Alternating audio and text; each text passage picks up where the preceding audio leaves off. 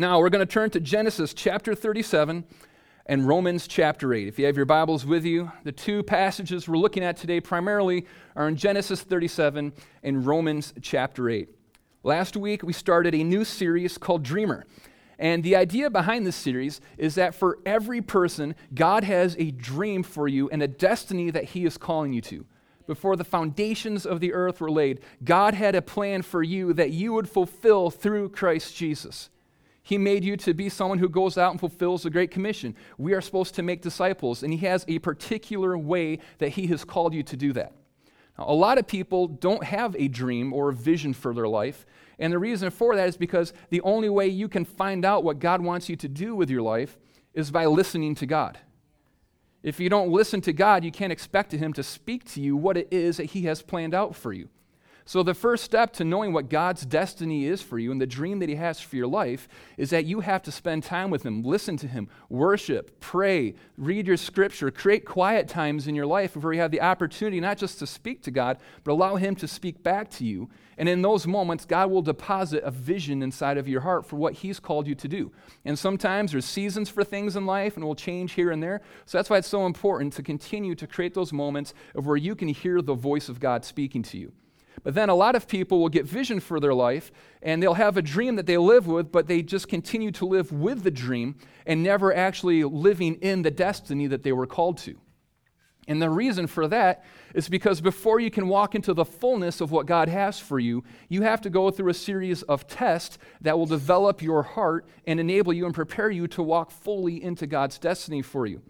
And we're looking at the life and the story of Joseph as uh, a man who God gave an incredible vision to. And he's someone that was pursuing God. And he went through a, a series of tests that then enabled him to walk into the fullness of God's destiny for him. Last week, we talked about the pride test.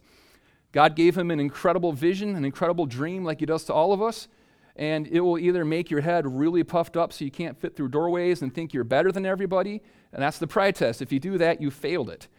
But if you recognize that God's called you to serve other people and to humble yourself to be a blessing to others, then you've passed the pride test. Joseph did not pass the pride test, which fast tracked him to the next test, which is the pit test. Now, when you ask me what is the pit test, it's when you're thrown in a pit. It's, it doesn't sound very nice. It's not very nice. But when you, there's why we say, oh man, my life is in the pits. That's what it's talking about. We've all been there at times. If you haven't been, I'm here to encourage you and say you will find yourself in a pit at some point in your life.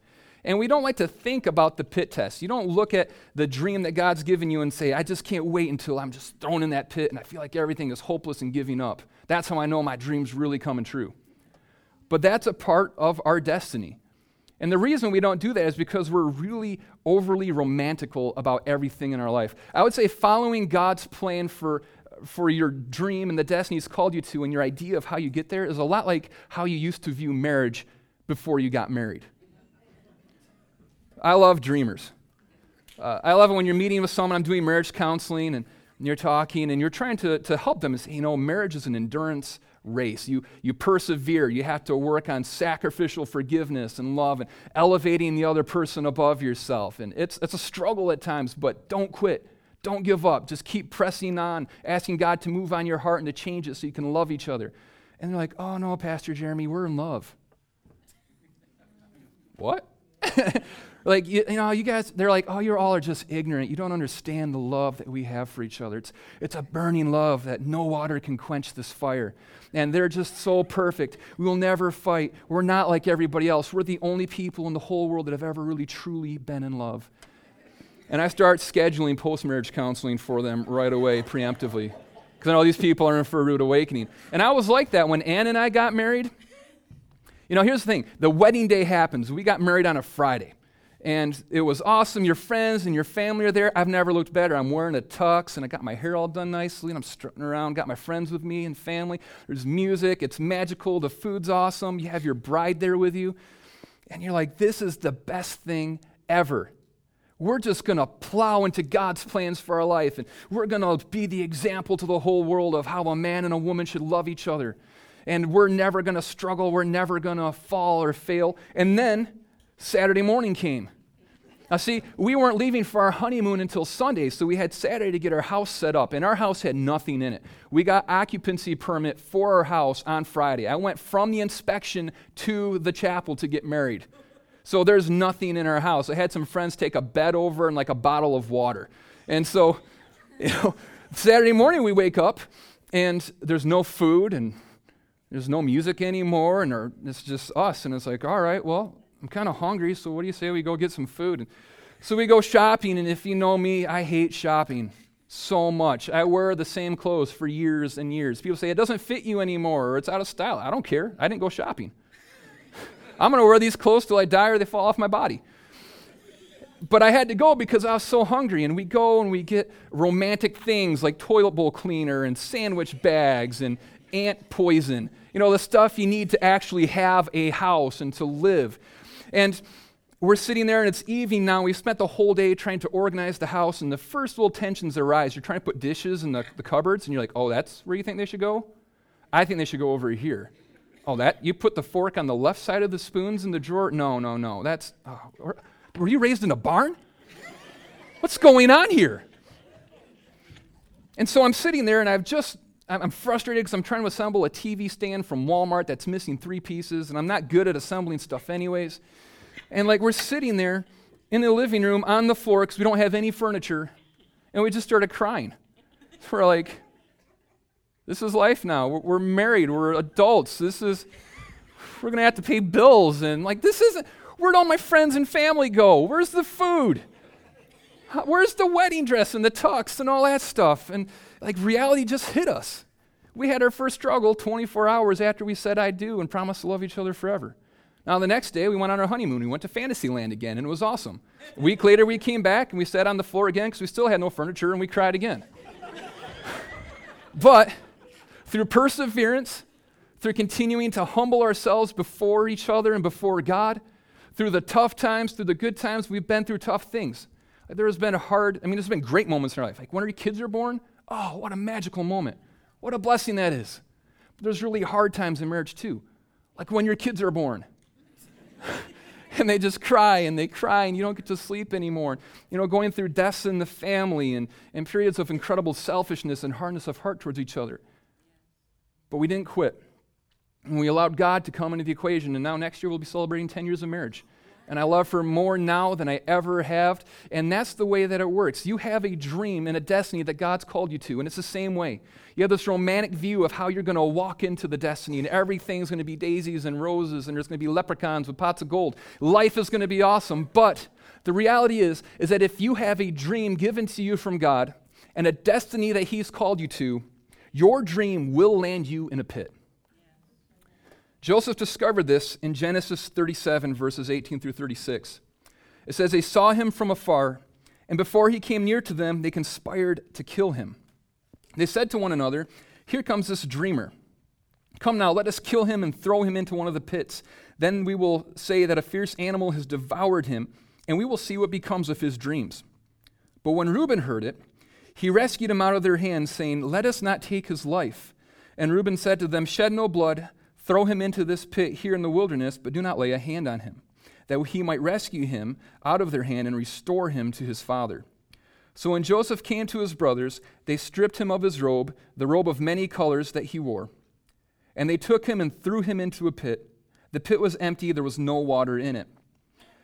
Then they sat down to eat, and looking up, they saw a caravan of Ishmaelites coming from Gilead with their camels bearing gum, balm, and myrrh on their way to carry it down to Egypt. Then Judah said to his brothers, What profit is it if we kill our brother and conceal his blood? Come, let us sell him to the Ishmaelites, Ishmaelites, and let not our hand be upon him, for he is our brother, our own flesh. And his brothers listened to him. Then the Midianite traders passed by, and they drew Joseph up and lifted him out of the pit and sold him to the Ishmaelites for twenty shekels of silver. They took Joseph to Egypt. When Reuben returned to the pit and saw that Joseph was not in it, he tore his clothes and returned to his brothers and said, The boy is gone, and I with him.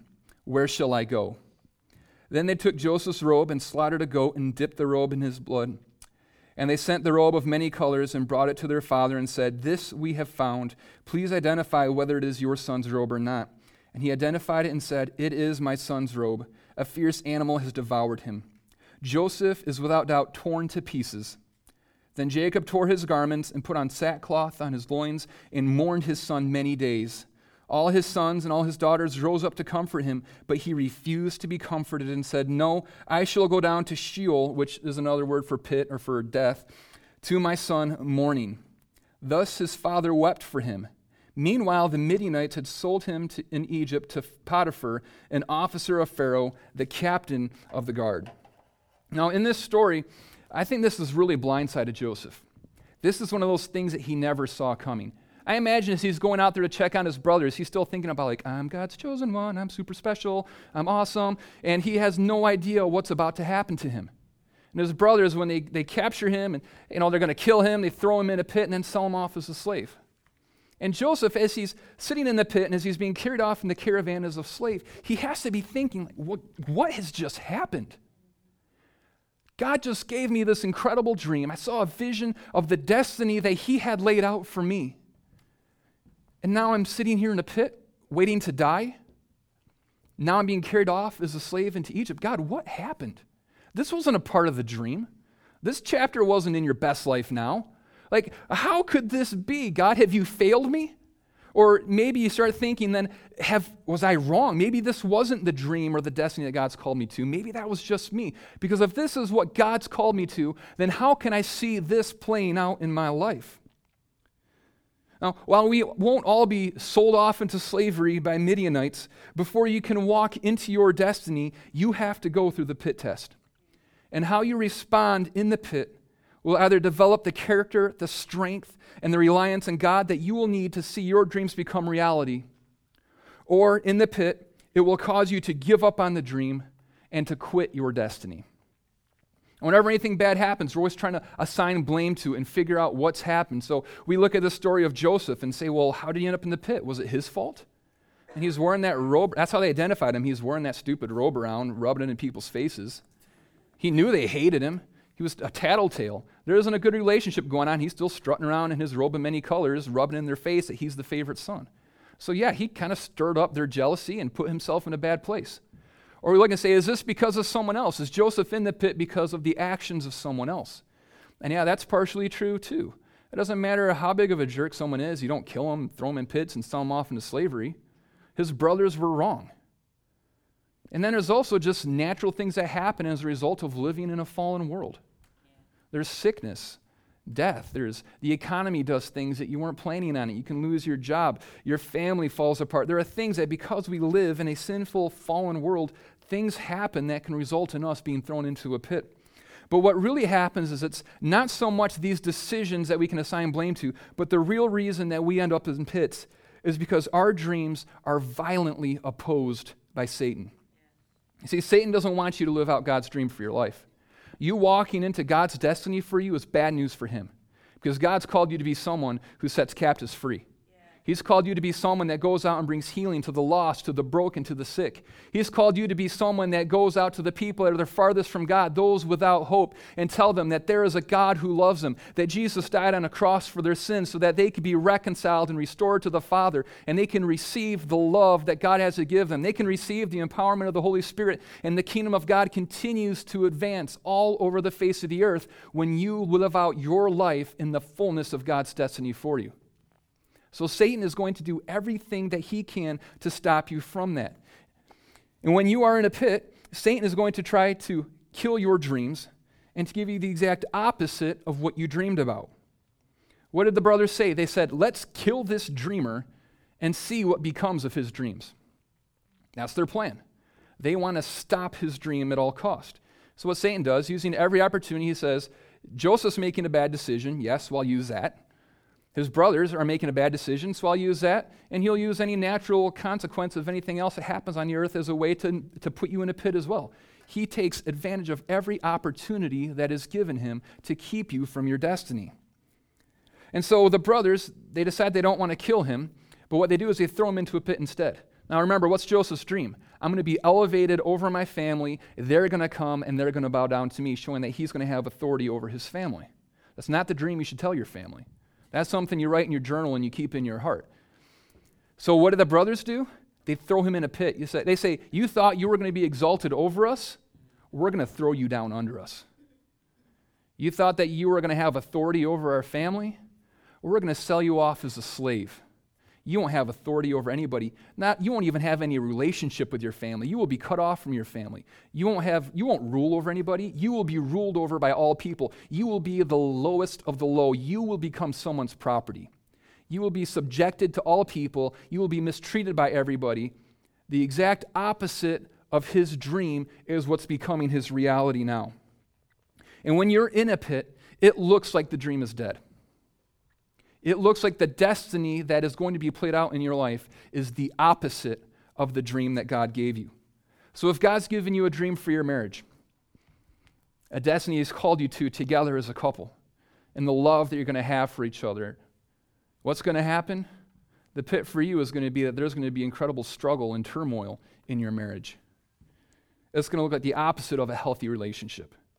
If you have a dream for your family that God's given you, if you're going to raise up children, they're going to be passionate about following the Lord and walking in His ways. He's going to attack your children. Your kids will get sick. It won't look like they're going to grow up to be world changers. They won't follow the Lord. There'll be periods of rebellion inside of their life, and it'll look like these kids aren't going to be serving the Lord.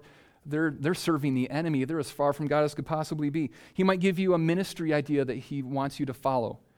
And you'll think, all right, I'm going to start this ministry. I'm going to reach hundreds or thousands of people. And you start the ministry up, and you have one person, two people there. You're, you're losing people. You're thinking, how am I going to affect thousands when I'm losing people every single time we get together? For you, maybe God's given you a business idea for something He wants you to do. You know what's going to happen? You'll start your business, and instead of uh, having a great business and lots of people wanting what you have to offer, there's going to be nobody there. That's going to be your pit. And then you know what's going to happen? Is the next pit will come along. It's going to be all on everybody wants your business and you're overwhelmed and you're completely swamped. Whatever the dream is and the destiny is that God's called you to, you are going to see the opposite of that played out. And it will make you think that the dream is dead. And when you are in a pit, you will feel trapped. You won't see any hope. And the reason for that is because Satan tells you lies to keep you in the pit. What did Jesus call Satan? The father of lies. That's what he does. He lies to you over and over again. He will never speak anything truthful to you. And what Satan does is because he can't cancel out God's call on your life, because he can't physically stop you from walking into your destiny, he tries to make you give up on the destiny by lying to you, by stealing hope from you, making you feel like you aren't qualified, that you've disqualified yourself somehow, that someone else has put up a barrier that now you can't pass, or, or something horrible has happened, and now there's insurmountable obstacles that are blocking you from walking into the destiny that God's called you to. He will make you think that the dream is impossible. But it's all lies. He'll produce evidence, though. This is one of the amazing things about Satan is he'll come to you and he'll tell you lies, but he won't just lie to you, is he will bring you evidence that will support the lies that he brings. But the evidence that he brings is always false evidence. Even the evidence is a lie. When you look at what happened with Jacob, the brothers come to him. They, they manufacture evidence. They take the robe off of him, they tear it up, they dip it in blood, they take it to Jacob, their father, and they're like, hey, can, do you know whose this is?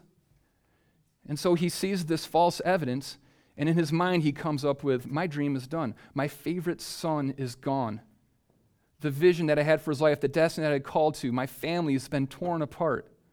And now I'm going to continue to spend the rest of my life in incredible mourning until the day I myself die and go to be with my son. You know what the problem was, though? That was false evidence. Joseph was alive. Satan didn't even say he's dead. He just presented evidence to whom that was false. Now, I see this happen all the time, especially, I'm talking a lot about marriage today, but hey, I'm married. So, um, what happens when I'm, I'm counseling with people, a lot of times they're having marital difficulties.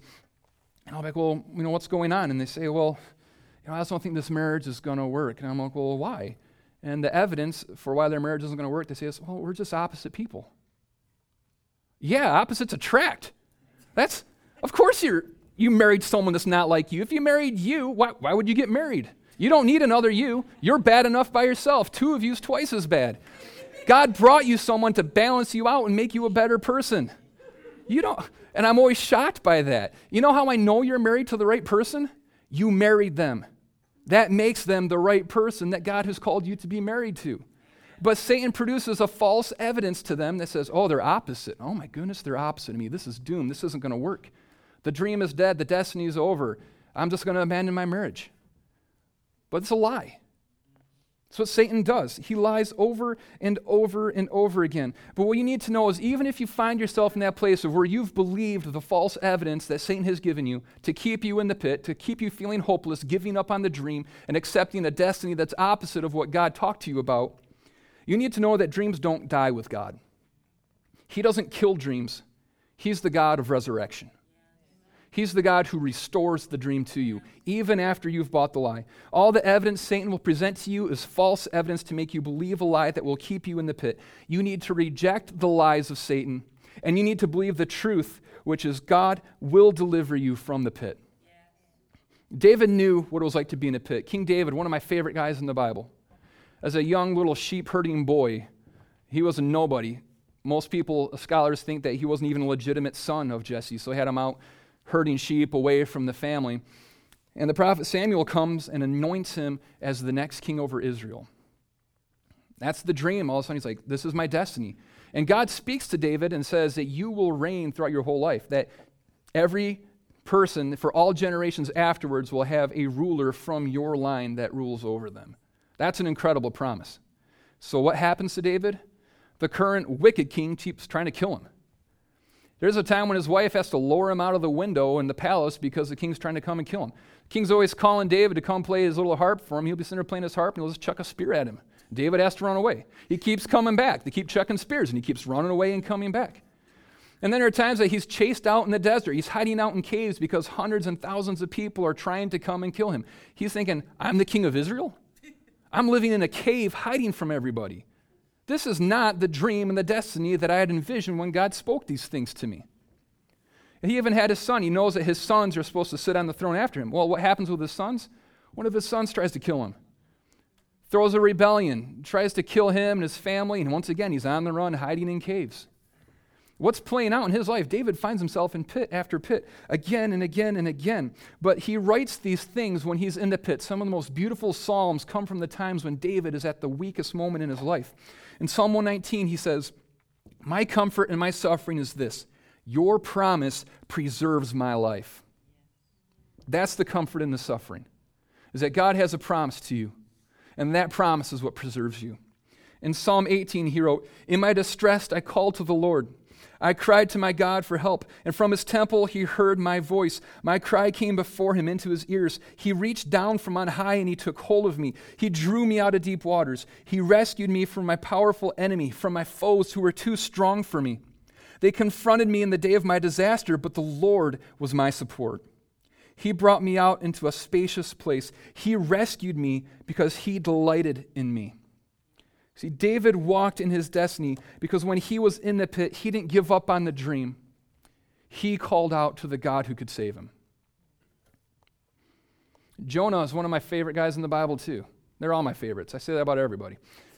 But I love how he's a prophet called by God to go and to preach repentance to the, to the city of Nineveh, which is a horribly wicked, wicked city. And being a good Jewish man, he buys a one way ticket the exact opposite way of Nineveh because he wants Nineveh to be destroyed by God. He doesn't want them to repent and to be made right with God, he wants them destroyed. He's deliberately disobeying God's call in his life. So, as he's on the boat, you guys know the story, the storm comes up, and he realizes, like, this storm is happening because of me. So he tells the sailors, throw me into the ocean, and the storm is going to calm. And he's like, Jesus accepted, like, I'm going to die. I disobeyed God. It's over for me. Just throw me in the ocean. So we know he throws him in the ocean, and what happens? The whale comes and swallows him up. And even when Jonah had deliberately disobeyed God and ran away from his calling, God didn't kill him. God didn't revoke the calling that was on his life. God just let him sit in a pit for a while. He let him sit in the pit of that, that whale for three days. Now, that's a pit. I'd rather be in Joseph's pit than Jonah's pit any day. But after, this guy has a hard heart. It takes him three days before he's like, okay, God, I'm sorry. it took me about three seconds being in a whale, but I'm like, God, whatever you want me to do, I'm going to do it. But for three days, he has a hard heart, and God just lets him sit there, lets him sit in that pit. And after three days, he repents, and then what happens is God restores him. He takes this whale, takes him all the way up to the shore of Nineveh, and has a whale puke him up. And there he is. He is right back doing what God had called him to do after all this time. And this is the amazing thing about God is your pit will become the vehicle to your destiny. That's a, that's, I'll say that again. Your pit will become the vehicle to your destiny. If God can use a disobedient prophet and a nauseous whale to accomplish his plan for their life, then God can do anything. And that's what you need to know is that when you're in the pit, whether it's your doing, it's your own sin that's caused it, or whether it's someone else has done something, or whether it's just natural events, it hasn't disqualified or taken away God's calling and his dream and his plan for your life. He's the God of resurrection, He's the God of redemption, He's the God of restoration. And He will use a willing vessel to accomplish His plans and purposes. There's nothing that you can do that will disqualify you from God. There's no gift that He will take away from you. Some of the people have gone through the most incredibly painful, difficult moments of life. Those are the ones who God has now taken and propelled them into the fullness of their destiny using that horrible thing that happened to them. Romans 8:28 says this, and we know that God causes everything to work together for the good of those who love God and are called according to his purposes. What does it say God uses? Yeah, we think God uses good things. But God uses everything. Doesn't say that God causes everything, because we know that He doesn't. There's sin in this world. We make sinful decisions, others make sinful decisions. This world is cursed, and there's horrible things that happen inside of it. But it doesn't matter what it is that has happened. God will still walk you into the fullness of His destiny and His dream for your life.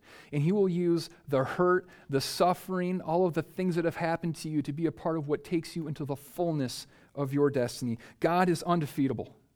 No mess is too big for him. No sin is too strong. Nothing can overcome. God has the ability to save, to restore, and to redeem all things. And he can walk you into the fullness of your destiny, regardless of the pit that you find yourself in this morning. And here's the other thing not only is God able to deliver you from the pit, not only is he able to use the pit to get you to your destiny, but when you're in the pit, Jesus is with you in that pit. You know, Jesus knows what it's like to be in a pit. Company is always good. When you're going through something tough, it's nice to have company no matter who it is. But when it's someone that's gone through the same thing that you're going through, that understands where you're at, that knows what you need to continue on, that's a lot better. And that's what we have in Jesus. You see, Jesus knows what it's like to be in the pit. We see him in the Garden of Gethsemane shortly before he's arrested. He's praying because he knows what's coming. And it says that he's so distraught by it. He's crying out to God and he's saying, God, if there's any way possible, would you let this pass from me? If there's any other way that this can happen. And it says that he's so disturbed that he's sweating blood. He says, But nonetheless, let your will be done, not mine. And so then he's arrested, he's beaten, he's tortured. He's nailed to a cross. Every friend, every disciple that he had have all abandoned him. He's completely on his own. And then the worst part is that on the cross, he takes on the full guilt for the sin of all humanity. He who knew no sin was made to be sin. So here's what that means. If you feel like there's some sin that you've committed that is so bad that it's disqualified you, it hasn't. Jesus took that sin upon himself. He's paid the price for that sin so that that sin is no longer held against you and you don't have to walk with the guilt and the condemnation and the shame of it anymore. All you have to do is cry out to God, repent like Jonah in the whale. And say, God, forgive me. God, restore me. I'm coming after you. I'll be obedient to whatever it is that you've called me to, and He will take you into the fullness of God's destiny for you. And maybe if you're in a pit and it's because of something that somebody else has done and you feel like they're blocking the dream. Or you feel like because someone isn't giving you the favor that you need or because someone's opposing you that, that now the dream can't become a reality. God's stronger than any person. And Jesus knows what it's like to suffer because of someone else. He's there in the pit with you.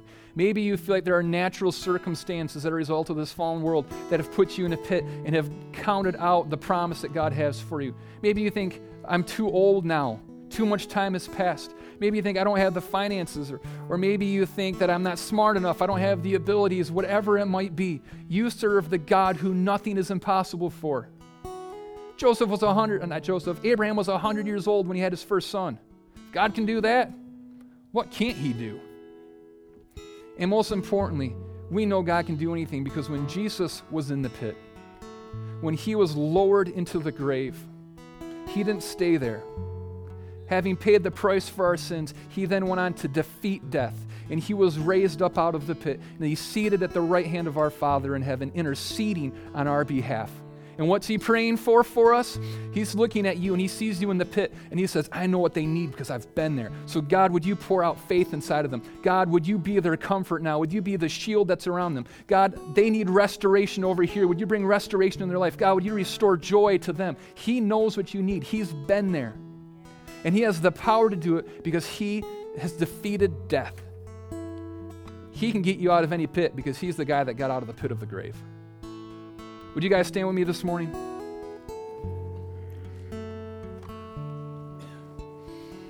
Close your eyes, and we're going to spend a moment praying. And God, would you speak to our hearts right now? Would you search us and know us? Father, if, if, we're going through that pit right now, would you show us? Maybe you don't even recognize that you're in a pit because it's become the way that you live your life. It's become the new normal for you. Right now, God's saying to you, don't accept that anymore. Don't believe those lies. Don't give up that dream. Don't disqualify yourself from that destiny, but allow me to come and be your salvation. And this morning, if you're in that pit and you know it and you need something from God, every eye's closed, would you raise your hand with me right now? Because I want to pray with you that God would move on your behalf, that God would restore joy, that He would restore hope and faith to you. Thank you. Thank you, all across the room. Let's pray together. Father, we come before you, a broken people but a people with the promise. A promise that's bigger than us, a calling on our life that goes beyond us. And Father, we need you to move miraculously on our behalf, to enable us to walk into the fullness of the destiny that you have called us to. So we pray now, Father, that you would restore the dream. Father, that you would move on every heart to silence the voice of the enemy that they would no longer believe the lies that he speaks to them, but they would believe that you are the God who rescues. That though they might be in a pit, that you are the God who is there with them, holding them and sustaining them in the palm of your hand. Father, would you take away guilt and shame for being in the pit? Father, would you increase your grace? Would you pour out your Holy Spirit? And Jesus, we pray that your, the reality of your presence with us would become the most real thing in our lives, that there be that tangible sense of your presence with us. And God, we pray that for all the hurt and all the suffering that we've gone through, that that would propel us into the destiny that you've called us to.